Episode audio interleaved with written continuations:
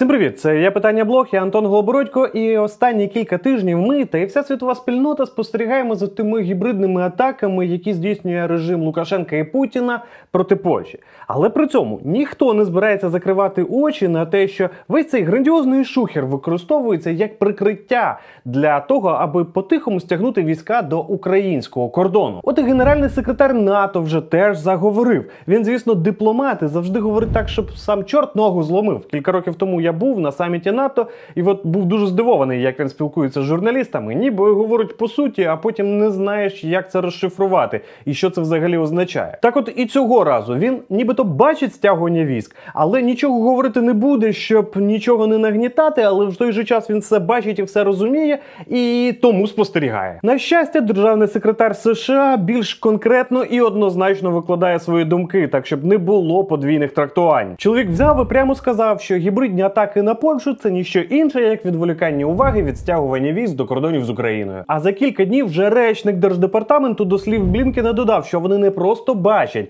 не просто все розуміють, а ще й попередив росіян, що в разі чого відповідати доведеться дуже серйозно. Але в своїй пряміті найбільше мені подобаються британці. Вони не стали нікого попереджувати, вони не стали нікому розповідати, що когось бачать. Вони просто прямо кажуть, треба бути готовими до війни з Росією. І це кажуть не якийсь там експерт, не якийсь чиновник, це каже бойовий генерал. Ну і щоб не бути голослівними, вони кажуть, а давайте ми відправимо в Україну 600 спецпризначенців. І це знову ж таки не просто слова, бо на кордон Польщі і Білорусі вони вже відправили своїх військових. Ну погодьтесь, хлопці молодці. От тут вони реально схожі на старих добрих британців, які побудували англосаксонську цивілізацію. А що ж Європейський Союз? І тут ми говоримо перш за все про Німеччину і Францію. Ці, як завжди, висловлюють своє глибоке занепокоєння. Ну насправді не зовсім так. Меркель однією з перших почала говорити з Путіним і почала його переконувати, що Володя не треба кіпішувати.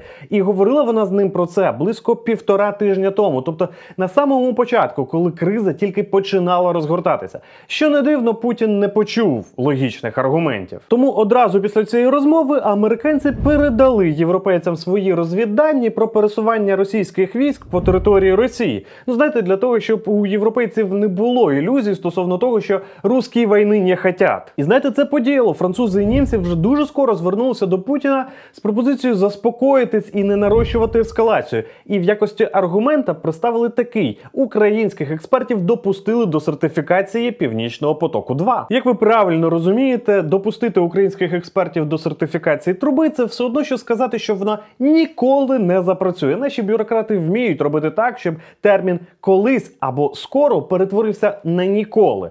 Коротше, одним словом, ставки реально ростуть і зростають дуже швидко. Але судячи з усього, навіть таких аргументів Кремль не почув, і тому німцям не залишалося нічого іншого, як прямим текстом сказати: сертифікація труби припинена, північний потік не запрацює. І навіть більше французи прямим текстом сказали, що вони будуть захищати незалежність і територіальну цілісність України. Я не знаю, що значить захист по-французьки, але за глибоку стурбованість дякую. Чи вистачить цих аргументів для того, аби Путін заспокоївся? Чесно кажучи, у мене є глибокі сумніви. Саме тому американці від просто слів занепокоєння і попереджень переходять до того, що реально починають допомагати Україні. От вам новина: в Україну прибула партія військової допомоги зі Сполучених Штатів. Там набої, ракети, обладнання, обладнання зв'язку, медичне обладнання.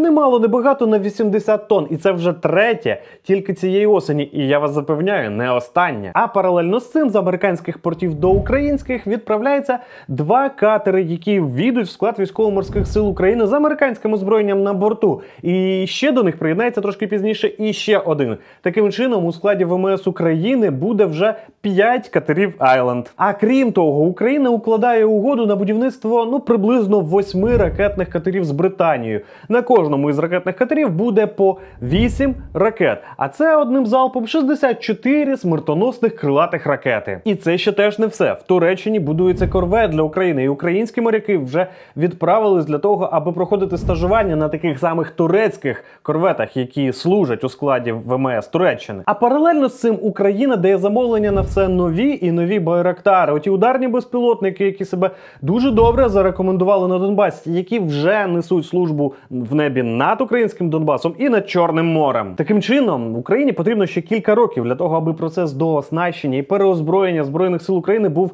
завершений, і таким чином підвищив ціну ймовірної російської агресії до величезних розмірів і зробив її просто самогубством. І цей час нам знову ж таки дають американці. Буквально минулого тижня була підписана хартія про стратегічне співробітництво між Україною і Сполученими Штатами Америки, де черговий раз американці нам гарантують підтримку і допомогу в разі агресії. Ну а щоб ні в кого не виникало сумнівів, що все це просто красиві слова про підтримку і солідарність і глибоке занепокоєння. В Чорне море заходить черговий раз група американських кораблів і проводить спільні навчання з Румунією, Україною, Туреччиною і Грузією. Звісно, через це росіяни крайні бісяться. Вони себе вважають господарями Чорного моря. Але коли приходять американці, все стає на свої місця. Їх, тобто російський флагманський металолом крейсер Москва, який тримається на фарбі, якійсь матері, з усіх сил починає рискати по всьому Чорному морю в пошуках американців, і знайти виходить доволі не завжди. Бо флагман 6-го флоту американців, який саме і заходив в Чорне море, це не крейсер, не авіаносець, не есмінець. Це просто звичайний корабель управління, дуже стареньке судно 70-х років, але оснащене за останнім словом техніки. І коли він заходить в Чорне море, американці чудово бачать, чим поснідав Путін, або який був настрій зранку у командувача Чорноморського флоту. А от росіяни не бачать майже нічого далі свого носа, бо вся електроніка у них, ну якщо не в буквальному сенсі лежить, то ледве дихає. Зрозуміло, що вони бісяться, казяться, рвуть на собі сорочки, б'ють себе в груди і погрожують усьому світу війною. Тільки, от знаєте, мавпа, яка сидить в клітці, теж какашками своїми кидається. І от це називається лють від безсилля. І я впевнений, що в цьому місці у вас виникає питання: так, а наше військо що? Ми готові до оборони? І питання дуже логічно, адже саме про це я і обіцяв вам розповісти. І розповім в Україні насправді все не так добре, як хотілося б. Основна проблема це брак кадрів, і перш за все в сухопутних військах, які є основною ударною силою збройних сил. Проблема не нова. Її коріння росте приблизно з 2016 року, а якщо точніше, то навіть раніше. Ця проблема в тому, що у воїнів служити в збройних силах України мотивації доволі мало. І питання не в тому, що мале грошове забезпечення, і це не страх війни. Ні, все трошки по-іншому. Головні проблеми це організаційні підходи в Збройних силах України. Хтось може сказати, що це Савок, хтось може сказати, що це українська паперова армія. Хтось може сказати, що головна проблема в тому, що до військових не ставляться як до людей, а використовують їх як бидло. І знаєте, насправді всі будуть праві, але я б сказав би так. Проблема в тому, що реформа збройних сил вона не завершена. Вона десь зависла посередині і в генеральному штабі, і в міністерстві оборони, і в оперативних командуваннях, а часто навіть в бригадах є чимало людей, яким там просто не місце. Чи є надія на те, що все зміниться найближчим часом? Так, насправді є. Новий міністр оборони і новий головнокомандувач нібито спрацювалися, і команда у них намальовується ну така собі, дуже цікава. Але насправді така ситуація не тільки з бойовими частинами, дуже подібна ситуація із територіальною обороною. На перший погляд, вже всі зрозуміли, в чому роль і функції ТРО. Особливо це стає зрозуміло, коли ми дивимося на те, як білоруси атакують поляків. Саме територіальну оборону підтягують до кордонів як першу лінію резерву. Але і тут, не дивлячись на те, що створення ТРО триває вже декілька років. В реальності він зрушиться з мертвої точки лише наступного року, бо закон про національний супротив, який прийняли цього року, запрацює тільки в 2022-му. І знову ж таки здається, що я говорю про якесь майбутнє, а загроза вона ось тут, от, дуже поруч, можна сказати, вже стукає в вікно.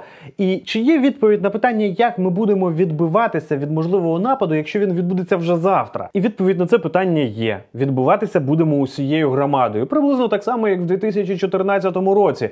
Так, в збройних силах України є дефіцит кадрів, але є 300 тисяч плюс-мінус 300 тисяч резервістів, яких можна відмобілізувати за декілька днів. Так, ТРО ще не досформована, але вже є плюс-мінус окреслена структура, і за 2-3 тижні, можливо, місяць, можна буде відмобілізувати резервістів і наповнити ТРО життям. Так, багато розробок не завершено, контрактів не виконано, літаків і кораблів не добудовано. Але скільки ж всього вже зроблено? Скільки було поставлено танків, БТРів, БМП, безпілотників, гвинтокрилів і літаків?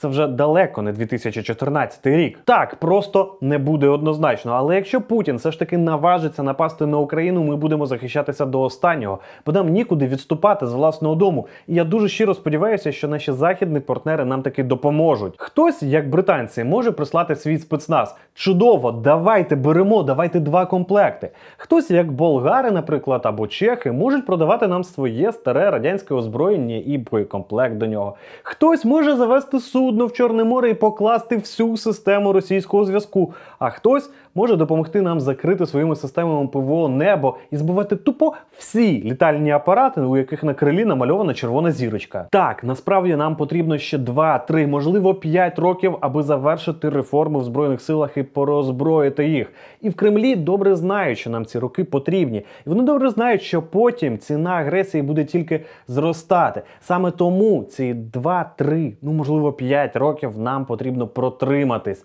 бо потім з кожним роком небезпека для нас буде зменшуватись. І за моїми прогнозами, десь приблизно у 2035 році вона буде зведена вже до мінімуму. Але ці декілька років нам треба протриматись, не робити різких рухів не казати ніде нічого зайвого, щоб знаєте, не було як в тих американських фільмах про поліцейського, коли все, що ви можете сказати. Може бути використано проти вас. А це означає, що кожен з нас повинен підтримувати українське військо, записуватись до територіальної оборони, дивитись є питання блог і ділитись ним з друзями, щоб всі знали, що відбувається насправді. Чим більше нас, тим менше шансів у кремлівської пропаганди. Це був я питання блог. Я Антон Голобородько. До скорої зустрічі.